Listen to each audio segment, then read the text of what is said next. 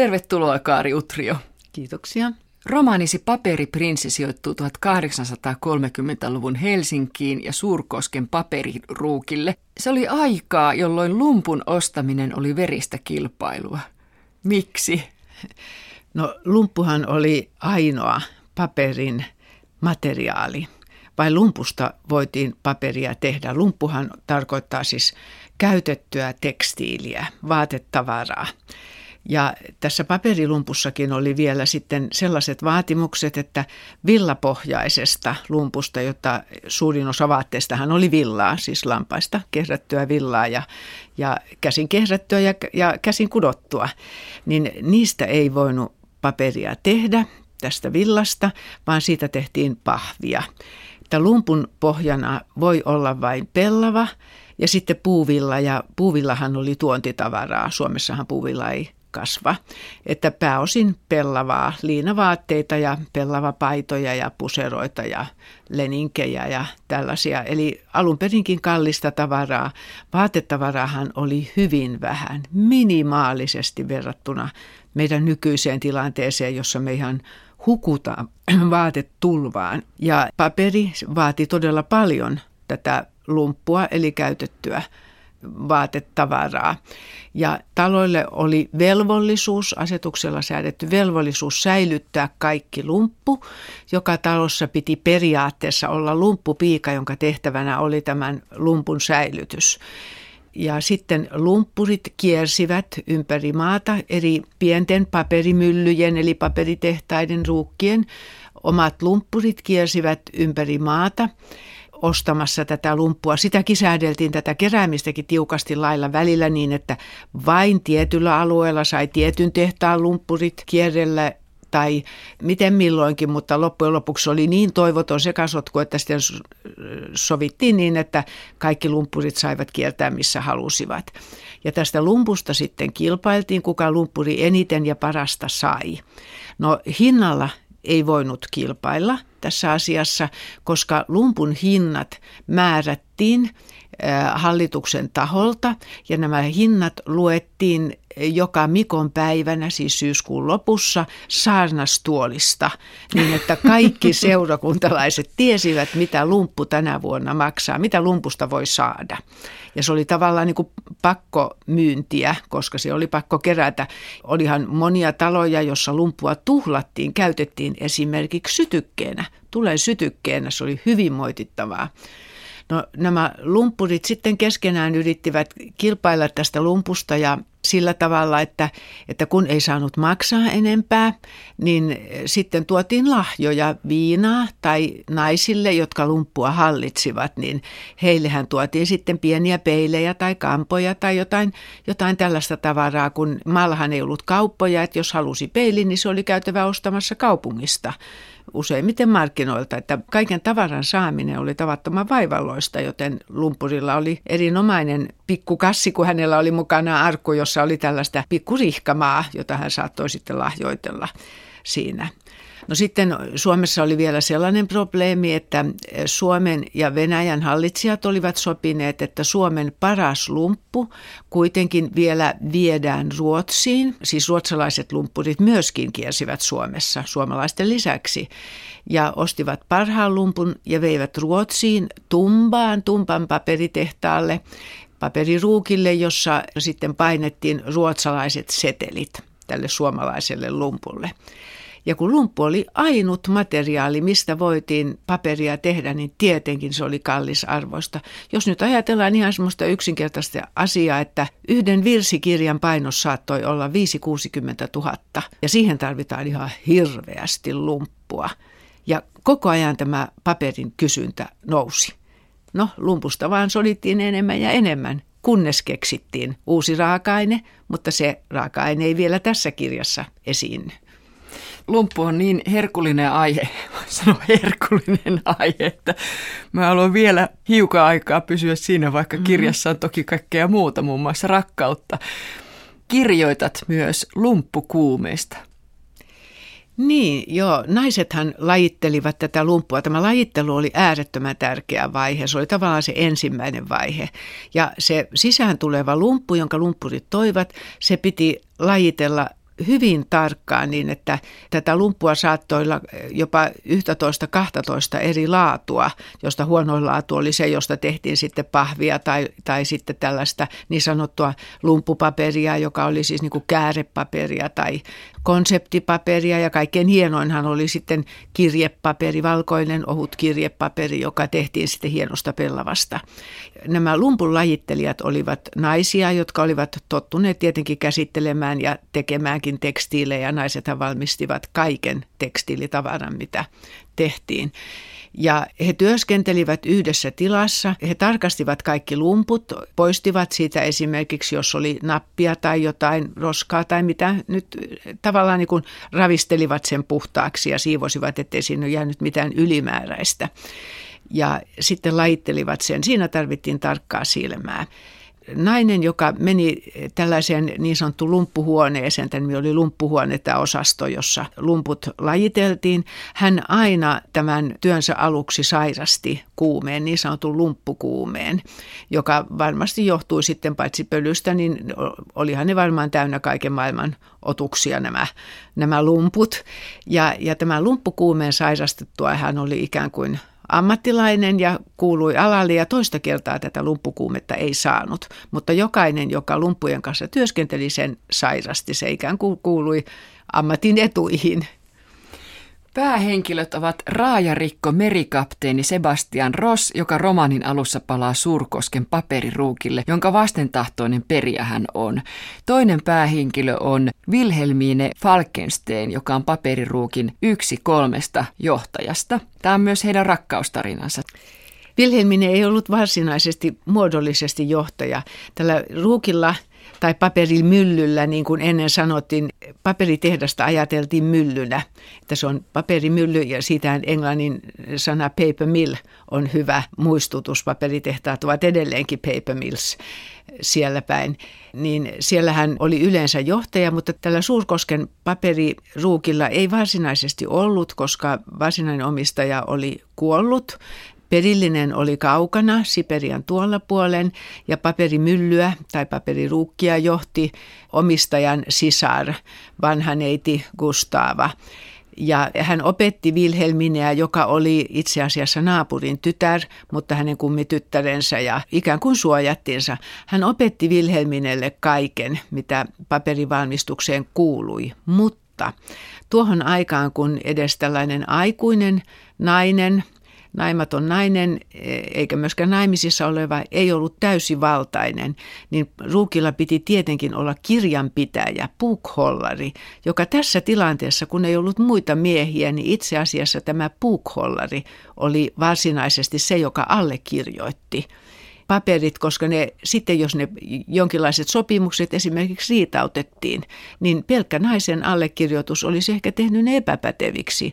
Eli puukhollarin piti ne allekirjoittaa, vaikka tässä tapauksessa nyt puukhollari on, on sairas eikä osallistu tämän paperitehtaan paperiruukin johtoon. Eli eh, Gustava täti ja Wilhelmine kahdestaan hoitelivat paperiruukkia, kunnes tämä vastentahtoinen perillinen sitten tumpsahtaa paikalle. Wilhelmine on ainakin parilla tavalla hyvin poikkeuksellinen nainen ajassaan 1830-luvulla. Hän on ensinnäkin hyvin pitkä. Tämän mainitset moneen kertaan romaanissasi Kariutrio. Niin, Wilhelminestähän käytetään nimitystä pitkä neiti. Se on ikään kuin pilkka nimi, vaikka hän itse pitää sitä ikään kuin naurettavana. Hän ei siis itse kärsi siitä. Mutta kun tuohon aikaan muotia olivat pienet, sirot, kapeavyötäröiset, mutta mieluummin sitten hieman rintavat ja lantevat naisihmiset, joiden piti olla tummia lisäksi väritykseltään, niin Wilhelmine poikkesi kovasti tästä yleisihanteesta. Nykyään nainen saa olla pitkä ja toivotaankin, että hän on pitkä ja hoikka, mutta kyllä entisaikaan niin, tai tähän aikaan häntä olisi pidetty todella kummallisena ja niin häntä pidettiinkin, mutta hänellä on niin hyvä itseluottamus, että hänellä on ensimmäinen huumorin taju ja hän suhtautuu humoristisesti tähän pitkäneidittelyyn. Jopa pitkäneidittelee itseäänkin. Vilhelminen elämä muuttuu ihan täysin, kun hänen isänsä kuolee. Hän saa holhojan. Helsingistä tulee mies, jota hän tuskin tuntee – Niin, kun ajatellaan että Vilhelminen tilanne, että hän oli isänsä hyvin köyhän, oikeastaan varattoman vanhan luutnantin ainoa lapsi ja tytär, naimaton nuori nainen, ja kun hänen isänsä kuolee, hän jää siis yksin. Ja hän menettää myöskin sen isänsä puustellin, koska isä ei ole vaivautunut sitä lunastamaan omakseen ja perinnöksi tyttärelleen. No mikä oli nyt tilanne? Tuohon aikaan jokaisella naisella oli holhoja, ainakin teoreettisesti. Ei nainen voinut olla itsenäisesti yksin. Jossakin täytyy olla aina joku mies, joka häntä tuki ja holhosia, jonka velvollisuus oli myöskin elättää hänet. Se oli teoreettinen pohja. Käytännössä hän saattoi olla niin, että näitä holhoajia etsittiin sitten kissojen ja koirien kanssa, että jostakin löydettäisiin joku, joka tätä yksinäistä naista holhoaisi. Täysivaltaisuus oli naimattoman naisen mahdollista saada kyllä erikseen anomalla keisarilta. Ja meillä 1800-luvun alkupuolella 300 naista tätä anoikin ja saikin kyllä, joka tarkoitti, että heillä oli yleensä joku pieni kauppa, liike tai jonkun verran omaa omaisuutta, että he tulivat toimeen. Mutta Vilhelminellä ei ollut mitään. Eli hän joutui sitten lähimmän mies, miespuolisen sukulaisensa holhotiksi ja tämän herran myötä hän sitten joutui matkustamaan Helsinkiin jäseneksi tuon ajan Helsinkiin korkeimpiin seurapiireihin, tällaiseksi aatelisdaamiksi, neidiksi, joka vietti elämänsä ikään kuin seurapiiri kukkasena, ja se oli kaikkein viimeistä, mitä Wilhelmine elämässään halusi, koska hän halusi tehdä ja toimia. Hän oli toimelias ja itsevarma ja, ja tuollainen hyvin itsensä luottavainen henkilö.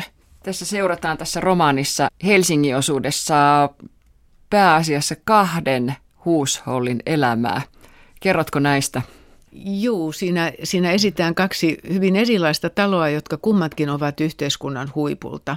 On toisaalta on kreivi Hermann von Stauden huusholli, joka on todella siis huusholli, iso talo, niin kuin siihen aikaan tällaisen ylimmän ylimystön talot olivat, jossa oli kymmeniä henkilöitä, kaukaisia sukulaisia, paljon palveluskuntaa ja se oli lähes omavarainen huusholli, niin kuin tuohon aikaan todella oltiin, että talo sijaitsee Helsingin kolmikulmassa ja siinä naapurissa sijaitsee Laakuksen tai sijaitsi professori Laakuksen talo, josta tiedämme todella paljon jossa oli siis lehmä ja sika ja, ja, tai useitakin lehmiä ja hevosiahan oli tietenkin useita ja valtavat aitat ja, ja elettiin, professori Laakus tietenkin eli sillä, että palkka maksettiin luontoistuotteissa, mutta, mutta tämä Kreivi von Staude eli sillä, että hänen kartanonsa tuotto tuotiin joka syksy kaupunkiin ja säilöttiin aittoihin ja se sitten käytettiin talven aikana. Se oli ihan normaali systeemi. Tähän perheeseen kuului neljäs vaimo ja pieniä lapsia ja sitten isoja lapsia, jotka olivat jo naimisissa. Sekin oli, oli ihan kohtuullisen, ei nyt tavallista, mutta ei kuitenkaan mitenkään hirveän poikkeavaa, että lapsia saattoi olla niin, että lapsen lapset olivat vanhempia kuin omat lapset.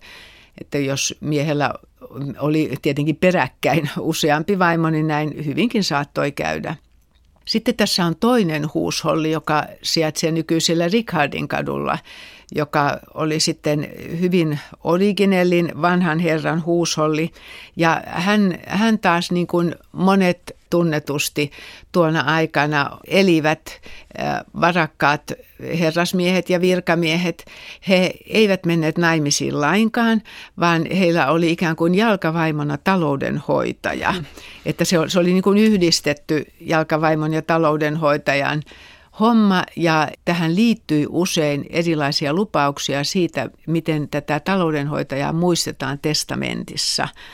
Että hän sai ikään kuin ylöspidon talosta, sitten lapsiahan yleensä syntyi näistä liitoista ja sitten saattoi syntyä todella hirveitä testamenttiriitoja, kun muut nämä lailliset sukulaiset ja sitten tämä laiton jalkavaimo lapsineen oli siinä perimässä – ja jos testamentin voi kiistää, niin se helposti kiistettiin, jolloin tämä taloudenhoitaja joutui lapsineen hyvin ikävään tilanteeseen. Samoin hänet hän voi milloin tahansa heittää ulos talosta lapsineen kaikkineen, kun lapset eivät ole tunnustettuja. Että tässä niin kuin kuvataan myöskin tämänkaltainen talous ja tämänkaltainen systeemi, joka, joka ei todellakaan ollut mitenkään harvinainen.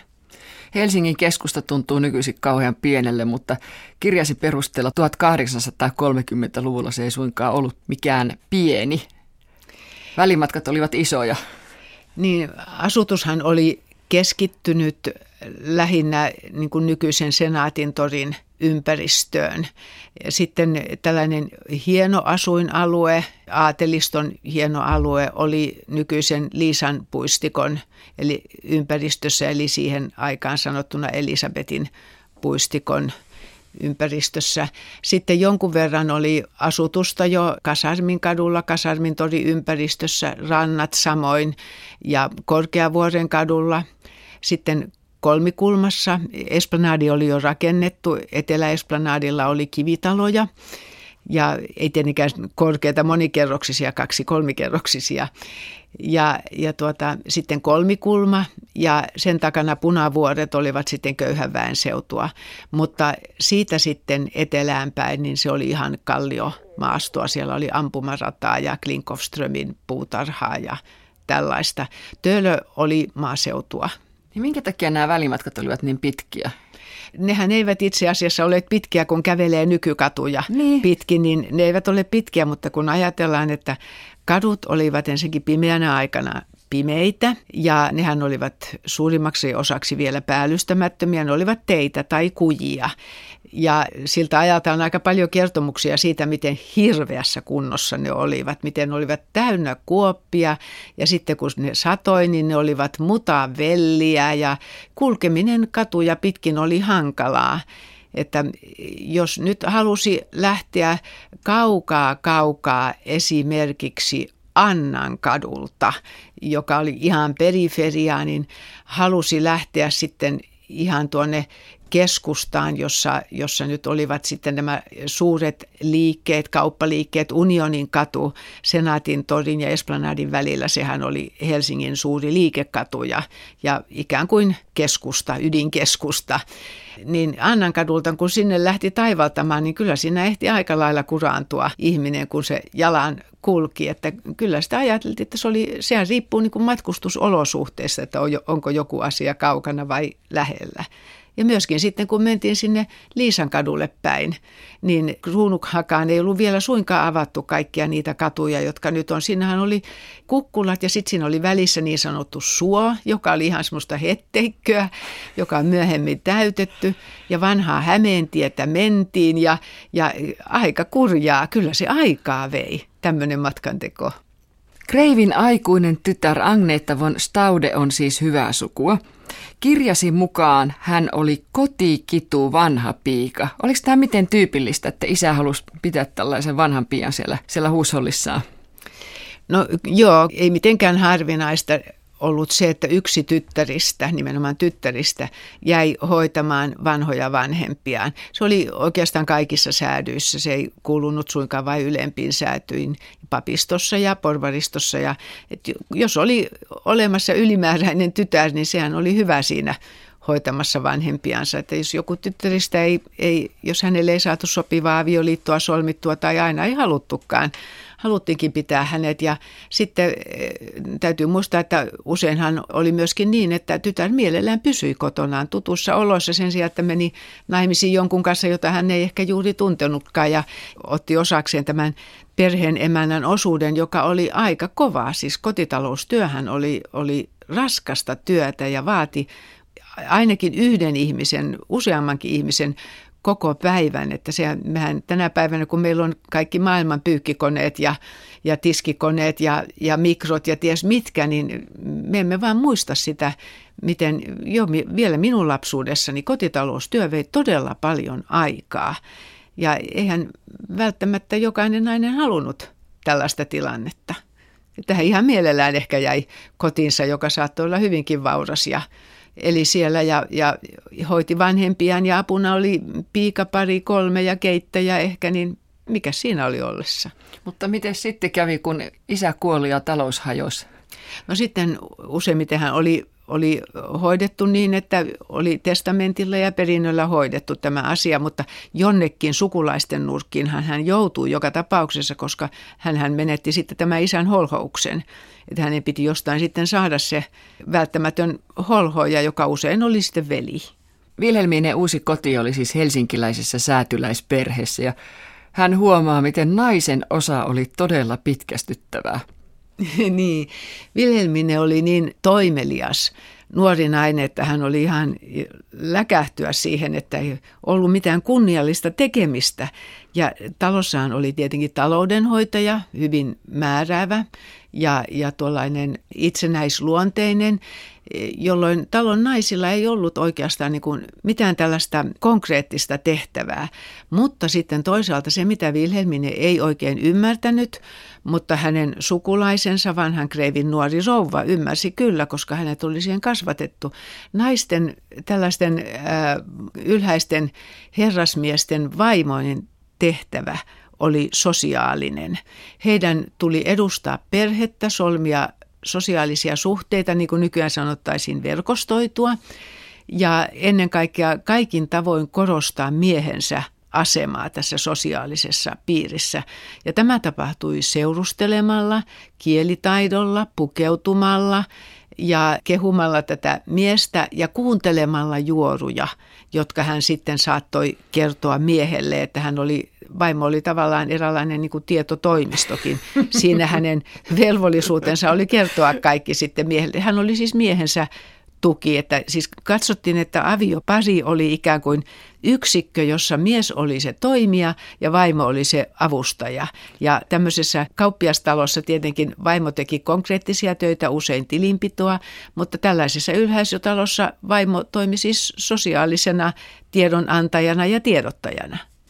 Herrasväet alkoivat valmistautua hyvissä ajoin keisarin nimipäivää ja se on, se on aikamoinen riesa tämä juhla. No, toisille se oli riesa ja toisille se oli, oli tietenkin suuri juhla ja itsensä näyttämistilaisuus. Oli näitä tapahtumia ja tilaisuuksia. Keisarin nimipäivä oli vähän niin kuin meillä itsenäisyyspäivän linnanjuhlat nykyään. Siellä piti näyttäytyä ja sinne kutsuttiin ne, jotka jotakin olivat. Ja kun ajatellaan vanhaa seurahuonetta, siis sitä, joka oli ennen nykyistä seurahuonetta, joka nykyisin on Helsingin kaupungin talo. Tämä vanha seurahuone oli aika pieni ja sinne kun tungettiin sitten 400 ihmistä, niin se on ollut aikamoinen, aikamoinen tunku, mutta sitä varten todella valmistauduttiin niin kuin linnanjuhliin valmistaudutaan nykyään, että se oli se paikka, jossa piti osoittaa paitsi niin kuin oma asemansa, niin myöskin asian kuuluvasti kunnioitusta keisaria kohtaan ja sitten koko tätä, tätä suurta imperiumia, Venäjän imperiumia, johon Suomi kuuluu ja koko sitä omaa sosiaalista ympäristöään kohtaan, että se, siinä ei ollut kysymys vain siitä, että mennään juhlimaan ja, ja tanssimaan, vaan siitä, että pidettiin pystyssä järjestelmää – tällä tavalla tulee toimia ja tähän niin kuin huipentuu sen järjestelmän esittely. Tähän keisarin nimipäivään niin kuin meillä huipentuu demokratian esittely linnan juhliin, jonne kuka tahansa voi saada kutsun, jos on kyllin ansioitunut. No sitten tämä naisten ja miesten valmistautuminen sinne. Kun naiset valmistautuivat suuriin juhliin viikkokaupalla yleensäkin, niin tämä oli mielenkiintoinen yksityiskohta, että korsettia kiristettiin päivä päivältä hieman kireämmälle. Ja tähtäimenä oli tietenkin se mahdollisimman kapea uuma. Niin sillä tavalla ikään kuin totutettiin vartalo siihen, että saatiin se, tokihan oli, oli tytöthän käyttivät korsettia jo 5-6-vuotiaasta jo aikaisemminkin. Et hyvin lyhyt aikahan tässä on ollut Euroopan historiassa niin, että ei ole käytetty korsettia, että kauniisti sanottuna Napoleonin aika suunnilleen. Ei käytetty korsettia, kun mekot olivat suoria, mutta sittenhän vyötärö taas aika pian palasi ja sitten päästiin takaisin korsettiin ja korsettia käytettiin koko ajan, mutta tätä erikoisjuhlaa varten sitten vielä ikään kuin valmistauduttiin sillä tavalla, että, että yhä pienemmäksi yritettiin aina kiristää se vyötärö, jotta saatiin mahdollisimman kapeaksi, että se oli, oli sen ajan muoti niin kuin niin kuin tämän ajan muoti on laihuus. No ei miehilläkään mitään kauhean miellyttävää ollut se valmistautuminen tai ne juhlavaatteet. Joo, aika suuri osa miehistä hän käytti korsettia myöskin. Että korset, sitä sanottiin kyllä ratsastusliiviksi, että nimi ei ollut korsetti, mutta se antoi hyvän ryhdin ja sitten painoi ehkä suurta mahaa sisäänpäin, vaikka suuri maha ei ollut mikään varsinainen häpeä tietenkään, mutta se kuului miesten vaate, vaatetukseen ja varsinkin upseereilla. Upseereilla oli korsetti vielä vuosikymmeniä myöhemminkin, se kuului, kuului asuun ja, ja sitten oli, oli tietenkin kapeat housut ja hännystakki, mitä nykyään sanottaisiin frakiksi, niin sehän oli ihan yleinen käyttövaatekkappale tuohon aikaan hännystakki. Lähtökohta oli se, että, että piti olla aina valkoinen, vasta silitetty, vasta pesty tuore kaulaliina, joka solmittiin hyvin monimutkaisilla tavoilla. Ja jotta nämä hienot solmut olisi saatu hyvin näkyviin, niin sen alla käytettiin sitten sellaista kovotettua levyä, joka piti kaulan suorana ja tätä nimitettiin kurkun leikkaajaksi. Tätä. Se oli sellainen eräänlainen laatta, tärkättyä pellavaa laatta, joka pantiin tuohon leuan alle ja se piti sitten kaulan suorana. Ja varmaan se oli todella komean näköistä. Se, sehän tietenkin peitettiin sitten tällä kaulahuivilla, joka eri nimisillä solmuilla sitten solmittiin. Wilhelminellä oli hänen isänsä vanha takki, jonka oli ommellut itselleen uudestaan. Ja Wilhelminen takki saattoi olla juridinen kysymys. Mitä tämä tarkoittaa? Niin Wilhelminen takki oli sikäli problemaattinen, että se oli eh, hieno ulkovaate ja se oli peräisin hänen isältään. Ja tuohon aikaan oli hyvin tiukka sääntö, että vain ammattikunnat saivat tehdä erilaisia tavaroita ja räätälien ammattikunta vaatturien nimenomaan silloin, kun tehtiin hienoja miesten vaatteita. Vain vaatturit saivat tehdä tällaisia miesten vaatteita sinänsä. Ja he tekivät myöskin naisten vaatteita, päällystakkeja tällaisia. Sitten oli ompeliattaria, jotka saattoivat myöskin ommella näitä ja e, suuri osa maalla toimivista ompelijattarista oli aivan laittomia. He kävivät kotona vaan ompelemassa, niin sanottiin, sanotusti auttamassa isäntäväkeä ompelemaan, vaikka he itse asiassa ompelivat kaiken, mutta kun itse sai kuitenkin tehdä omat vaatteensa, niin, niin silloin tällainen auttaminen kävi laatuun. Se oli hyvin tiukasti säädeltyä ja nämä ompelijattaret ja, ja myöskin erilaiset ompelijat, jotka tekivät näitä laittomasti ammattikuntien ulkopuolella, heitä sanottiin fuskareiksi. Ja hän saattoivat saada sakkoja ja tuomioita tästä laittomasta elinkeinotoiminnasta – kaikki elinkeinotoiminta kuului ammattikuntien piiriin. Eli suojeltiin. Se oli suojeltua toimintaa tiukasti, hyvin tiukasti säädeltyä hinnat ja määrät, kuinka paljon mitäkin sai tehdä ja mitä se sai maksaa. Valtakunnassa oli palveluspakko. Niin, valtakunnassa oli palveluspakko ja tämä johtui siitä, että 1600 ja 1700 luvulla oli niin hirveä pula työvoimasta Suomen maassa, että sitten säädettiin palveluspakko, joka tarkoitti sitä, että sellaisen henkilön, jota ei tarvittu oman talon töissä, piti mennä palveluksen toiseen taloon tai mihin tahansa. Jos löytyi henkilö, täysi-ikäinen henkilö, joka ei ollut missään palveluksessa, niin hän oli irtolainen – ja nimismiehen tehtävähän oli tätä valvoa. Ja kyllä maaseudulla niin tarkkaan vahdittiin, että jos jossakin talossa oli esimerkiksi tytär, joka joka oli siinä nyt niin kuin vähän laiskottelemassa, niin kyllä sitä äkkiä nimismiehelle kerrottiin ja palveluspaikkaan sitten osoitettiin tämä, tämä ylimääräinen tytär. Ja tämä, tämä koski kaikkia rahvaan henkilöitä hyvin paljon perättiin tätä irtolaisuutta. Sitä toki oli ja kaikki tämähän oli aina teoriaa, että menneisyydessä tämä teorian ja käytännön ero oli paljon paljon suurempi kuin nykyään. Että irtonaista väkeä kyllä kuljeskeli, mutta kyllä heitä myöskin ajettiin ja saattoi joutua myöskin vankilaan.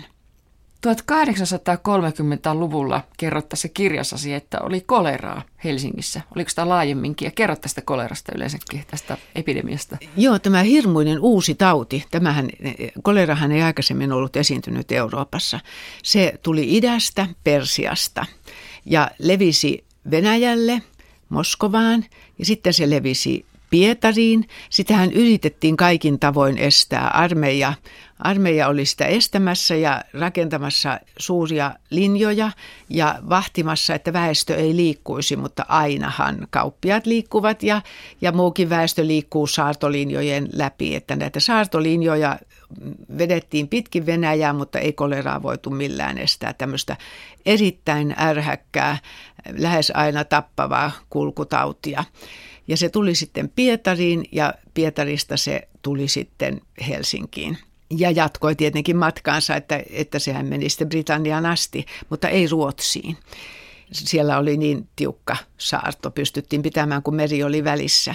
No tämmöinen hirveä, hirveä uusi tauti, jonka edessä kaikki oli ihan avuttomia, niin sehän herätti eh, ihan paniikkia. Niin että Laakuksen talosta, joka sijaitsi kolmikulmassa, professori Laagus itse pakeni koleraa Paraisille. Ajateltiin, että maaseudulle se ei leviä, että se on kaupunkien tauti. Mutta Laakuksen talo jäi näin ollen tyhjäksi ja kuinka ollakaan sinne tuli kolerapakolaisia ja sinne tuli kolerapakolaiseksi esimerkiksi runoilija, dosentti J.L. Runeberg vaimonsa, julkis. julkis vaimonsa Fredrikan kanssa. He nimittäin asuivat varsinaisesti Kruununhaassa Manesikadulla lähellä kolera-sairaalaa, joka oli tietysti ihan sen vieressä itse asiassa. Se oli tietenkin todella vaarallinen paikka. Nyt varuskunnathan olivat oikeita kolerapesiä niin, niin Runebergit lähtivät kauas maaseudulle pakoon koleraa kolmikulmaan Yrjön kadulle. Ja asuivat täällä Laakuksen talossa koko kevään, kun syksyllä kolera tuli. Yliopistohan oli suljettuna ja kaikki julkiset laitokset oli suljettu, kaikki koulut oli suljettu, että se, siihen suhtauduttiin todella vakavasti. Ja, ja kauhea tautihan se olikin, että vasta keväällä, vasta helmikuussa yliopisto sitten avattiin, mutta koko tämän kevään Runeberg ja Fredrika asuivat siinä kolmikulmassa. Ja aika hauskaa oli, että, että tuota, siinä ihan kolmikulman toisella puolella asui sitten myöskin kolera lääkäri Elias Lönnroth. Toinen joka, julkis. Toinen julkis, joka viimeisteli väitöskirjaansa siinä ihan, ihan naapurissa. Lönnroth tosi matkusteli koko syksyn, kun hän kävi Uudellamaalla. Hän oli tarkastuslääkäri, hän kävi tarkastamassa näitä kolerapisteitä ja raportoimasta näistä. Mutta kevään, kevään hän asuu Runebergien kanssa kolerapaussa siellä kolmikulmassa. Puhutaan siis vuodesta 1831. Yksi ja kaksi. Se, joo, se kolera tuli elokuussa elokuussa 31 ja, ja sitten se oli ohi keväällä 32. Minkä takia muuten kolmikulma?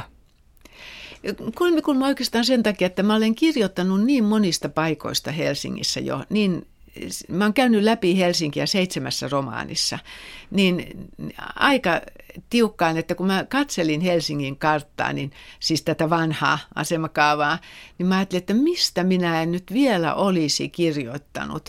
Niin sitten mä ymmärsin, että haa, kolmikulma. Ja sitten muistin, että siellähän sijaitsi elokuvateatteri Edison, jossa olen käynyt katsomassa Rock Around the Clockin. ja ajattelin, että tuostapa. Ja juuri siinä kohdalla on tämä talo, jossa Greivi von Staude asuu ja siihen mä sitten päätin laittaa tämän ja kolmikulmaa. Tämä kolmikulmahan oli silloin vaivainen tori, jonka keskellä oli kaakin puu. Et se ei ollut mitään hienoa aluetta, mutta siitä se oli nousevaa aluetta. Ja siellä oli suuret tontit ja sinne voi rakentaa suuria taloja, jonne sai nämä aittansa ja navettansa ja sikolättinsä ja tallinsa ja vaunuvajansa. Ja ne oli hirmuisia yksiköitä nämä talot. Tässä on tämmöinen, mä otan suoran lainauksen. Venäläiset eivät ole eurooppalaisia eikä heiltä voi odottaa samanlaista ajattelua tai käytöstä kuin vaikkapa ruotsalaisilta tai saksalaisilta. Kirjoitatko myös nykyajasta, Kari Utrio? No joo, joo, tavallaan tietenkin, että venäläiset eivät ole eurooppalaisilta eikä heitä voi odottaa samaa käytöstä kuin ruotsalaisilta. Tässähän on kyllä tätä lausuntoa kyllä edeltää keskustelu venäläisistä ja, ja venäläisten historiasta ja, ja siitä, miksi venäläiset ovat niin erossa. Hehän joutuivat eroon aikanaan ää, tatarien valtaan jouduttuaan ja Venäjähän oli pitkään eurooppalaisille suunnilleen sama kuin Kiina. Ei, ei Euroopassa, Länsi-Euroopassa tiedetty Venäjästä yhtään mitään. Vasta 1500-luvulla sitten erilaiset diplomaatit alkoivat kirjoittaa kirjoja Venäjästä siitä, minkälaista oli oli Venäjällä sitten, kun Venäjä ikään kuin vapautui Tatarien vallasta ja sinne tuli yksi saari, siis keskitetty, jollakin lailla keskitetty hallinto. Ja sen jälkeen vasta Venäjä alkoi nousta niin kuin eurooppalaisten – nähtäväksi, että nämä diplomaatit olivat lähes löytyretkeilijöitä, kun he kävivät Venäjällä, että eurooppalaisten tietämys Venäjästä oli aivan nolla, että oikeastaan vasta Katariina Suuri ja sitten Napoleonin sodat toivat venäläiset varsinaisesti Euroopan näyttämölle. Ja samalla tavalla venäläisille Länsi-Eurooppa oli ihan vieras asia, eivät he matkustelleet ympärinsä. Oli suunnaton asia, kun Pietari Suuri matkusti Hollantiin ja, ja Englantiin. Että ei, ei, siinä kulki raja ja e, kulttuurit kasvoivat hyvin erilaisiksi. Näin jouluaikaan sopii lopuksi tällainen kuin, että joulu on tulossa. Kreivitär von Staude sanoo, että uskonnollisuus kuuluu porvarilliseen jouluun. Niin, tuohon aikaan ylin sääty piti joulua sosiaalisena juhlana. Silloin pidettiin suuria tanssiaisia ja kutsuttiin kylään samanveroisia ihmisiä ja joulua ei vietetty siis uskonnollisesti niin kuin porvarit ja rahvas, vaan joulua vietettiin mukavana juhlapäivänä.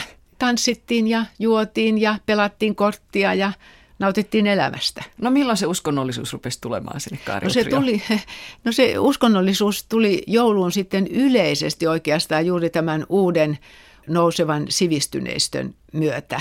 Sivistyneistö toi tämän uskonnollisen ja hengellisen käsityksen joulusta sitten ja levitti sen sitten ympäriinsä lähinnä kansakoulun kautta.